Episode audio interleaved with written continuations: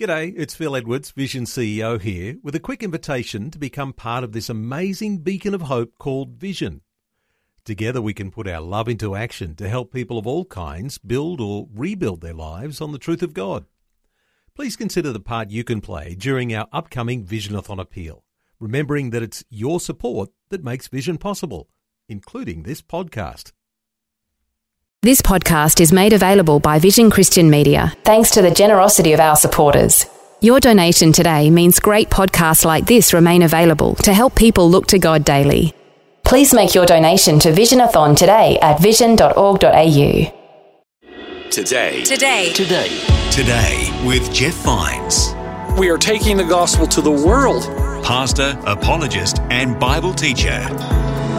bringing people far from God near to God. We believe in one truth that will be delivered in love and compassion, connecting every one person to all that God has promised them.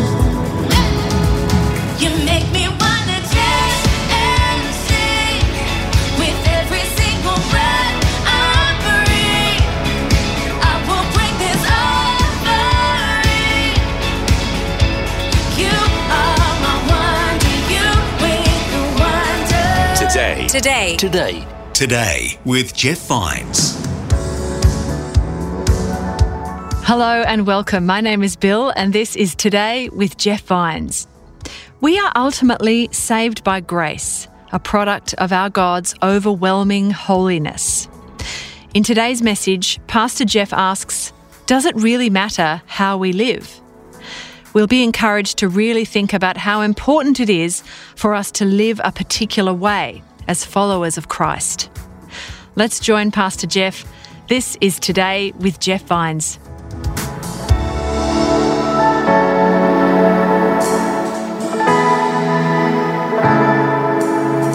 turning your Bibles to Exodus 19 as we continue our series, There is More. I want to start out with some pretty crucial questions, and it goes like this. I want you to really think about this. Does it really matter how you live?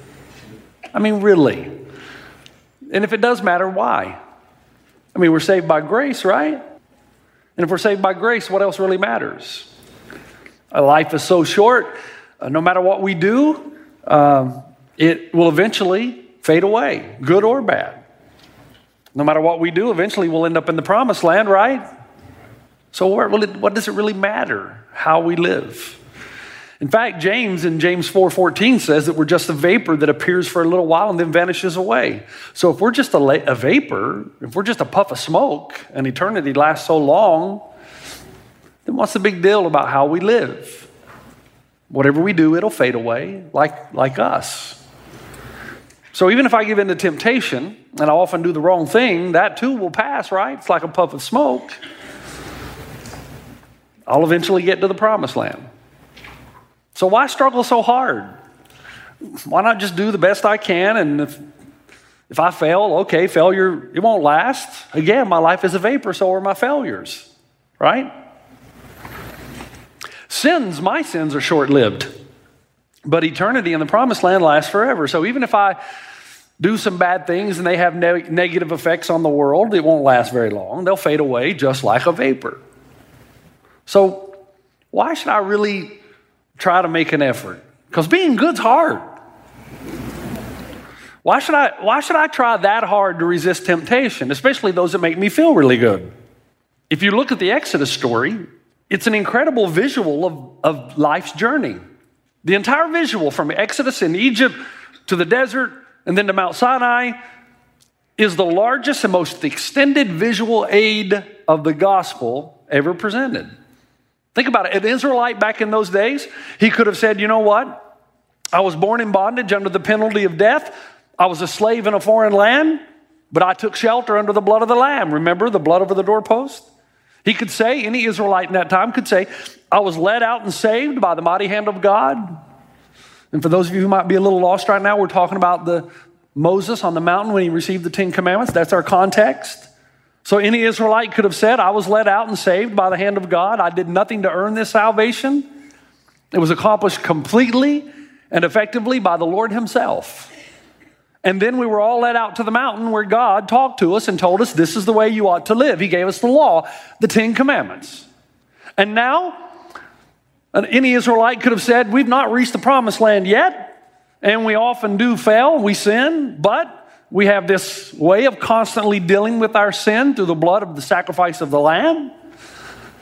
Man, we're just waiting to get to the promised land. Now, every Israelite could have said that, would have and could have said that. But if you think about it, every Christian today can say the same single thing, right? We can say the same thing, every single one of those things. We were enslaved.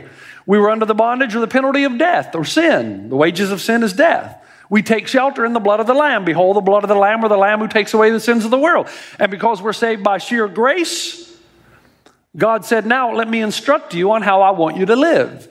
From the Sermon on the Mount to the epistles of Paul, God says, This is how I want you to live while you're waiting to get to the promised land. This is the gospel writ large. The entire experience from Exodus is a visual of who we are, how we are to live, and ultimately where we're going, right? God rescued us, saved us, gave us the law, and we're all headed toward the promised land. So, again, what's the big deal about trying to be good or holy or living a good life? We could say, like the Israelites, this life here is just a desert experience, and sooner or later we're going to get to the promised land. And, and this life here won't last that long, so what, what does it really matter how I live? Really? I'm going to eventually get to the promised land, right? I'm saved by grace, so nothing can stop me. I'll be there. So, why do I have to make such an effort to be holy? Does it really matter if I sleep with my girlfriend before we're married? Does it really matter? If I have to lie a little bit to get ahead? I mean, this is the real world. To get ahead, you have to lie a little bit. Does it really matter if I smoke a little weed and get drunk from time to time? Does it really matter that much in the larger scheme of things? And another thing, the Bible says God knows I'm weak. The Bible says the spirit is willing, but the flesh is weak. So God gets me. God understands me. He knows I'm just not very good at this holy thing. That's why I need grace. So, what does it really matter? How I live or what I do? It's just a short time, a vapor, and I'll be with God in eternity. And no matter how much of the wilderness I got to endure, I'll get to the promised land. What a good God He is to cut me slack the way He does. He understands that I need companionship, so I'm going to move in with this man that I'm not married to. It's no big deal to God. He understands that this world is about sex, money, and power. They're crucial for survival. And sacrifice and generosity are noble concepts, but God knows I live in the real world. And just like the Israelites, this is my wilderness experience, but I'll eventually get to the promised land. Therefore, by the grace of God, go I. And Exodus 19 tells me that I'm his treasured possession. He treasures me, so it's all good. So, what's the big deal? Now, the God that I just described to you is the one I read about in secular and Christian media today. The God I just described is the one I hear most about in the marketplace and at coffee shops. The one I see demonstrated in the lives of people, primarily in the Western world. That God is this great big God of love who rescued you, and it doesn't matter how you live, eventually you'll get to the promised land. But like all heresies, the idea of God is filled with half truths. God did rescue his people. In Exodus 19, the passage we're going to look at, he says, You yourselves have seen what I did in Egypt, how I carried you on eagle's wings and brought you to myself. What's the whole point of that? Eagle's wings. You did nothing on your own, man. I rescued you, I delivered you. But now this is the text. And it took a, lot, a little bit to set it up, but this is, we, want, we need to do some exposition here. Watch what happens next in the Bible.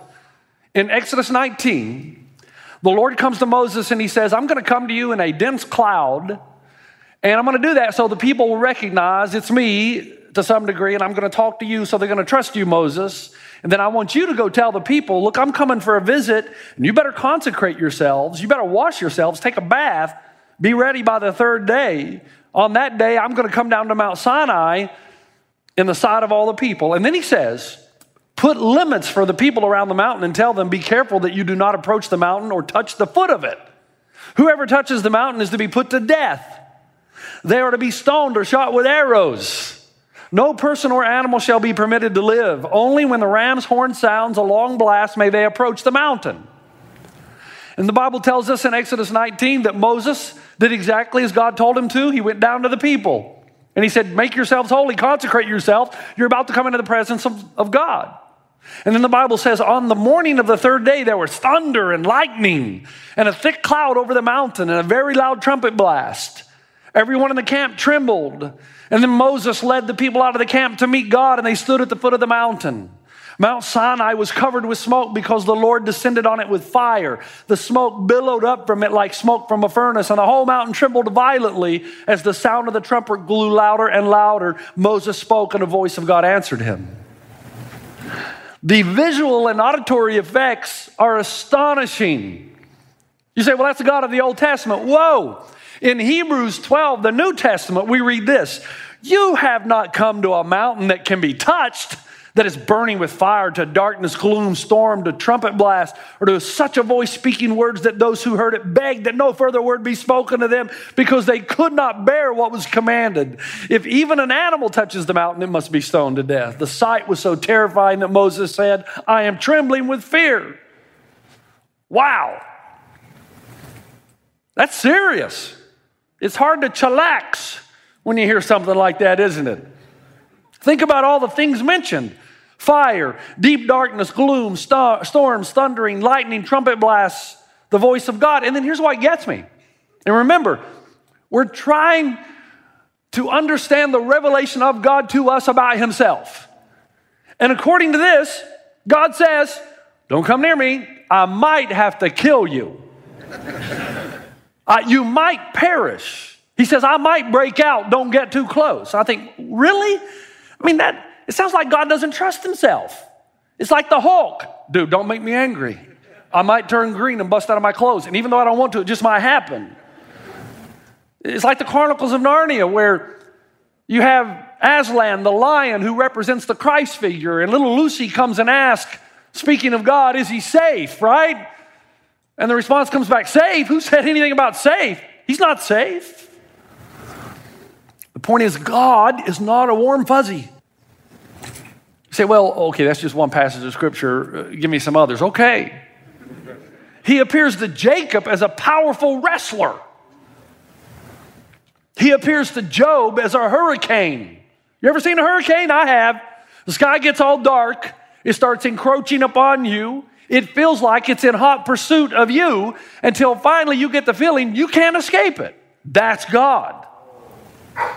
He appears to Moses in a blazing fire, to Joshua, a man of war armed to the teeth. So, what is it that's so terrifying about God? Why are people so afraid? You say, well, Jeff, isn't it obvious? I mean, look, lightning, thunder, tornado, fire. I mean, come on, man. No, it's much more profound than this. The nature of God does not have to have visual or auditory accompaniments. God came to Adam as a companion walking in the garden in the cool of the day, and yet Adam was terrified, hiding, afraid, shaken, fearing for his life. Why? Listen carefully. Because he had sinned, and for the first time in his life, he realized the true contrast between him and God, and he did not want God to see him like this. Have you learned that lesson yet? The difference between you and God? Whew. We are in such deep denial about how bad we really are and the contrast between us and God.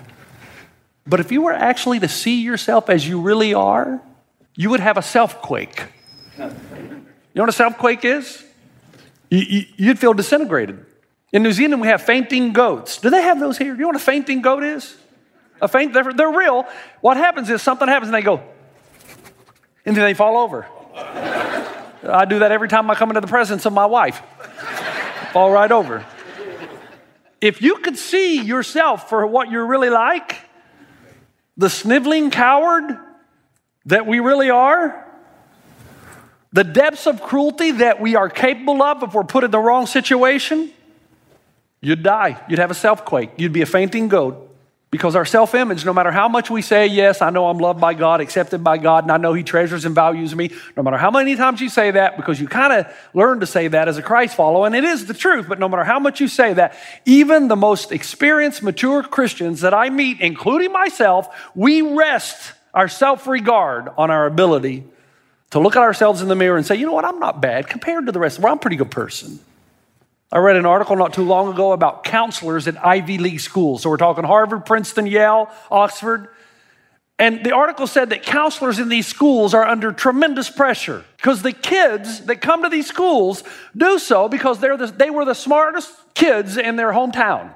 So when they show up on Harvard campus, they automatically assume that they are the smartest people around. And it becomes their identity, their self assurance, their self esteem, all wrapped up in who they are. Then they show up on campus and they have a self quake. They realize they're average, mediocre, and they may not make it. And they begin to disintegrate. They realize they've been comparing themselves to a very low standard. And now that they're in the presence of greatness, they say to themselves, I can't do this. I can't measure up. I'm doomed. Even suicidal. If getting into the presence of human superlativeness practically decimates you, what would it be like to get into the presence of a holy God? That's what happened to Isaiah. What did he say? Whoa, I am undone, disintegrated. What happened to Peter? Go away from me, I'm a sinful man. Remember when he met Jesus? Don't come near me. Even a glimpse of the presence of God makes you feel disintegrated. The holiness of God will cause you to shrivel up. The beauty of God will make you feel ugly and tainted. Have you worked that out yet? Or are you living in a dream world conveniently concocted by your made up view of God? This is so important because the truth is, out of all the temptations you face, this is the most destructive. More destructive than alcohol, drugs, sex, much more destructive than all those things because this is at the foundation of all your decisions. Have you created God in your own image?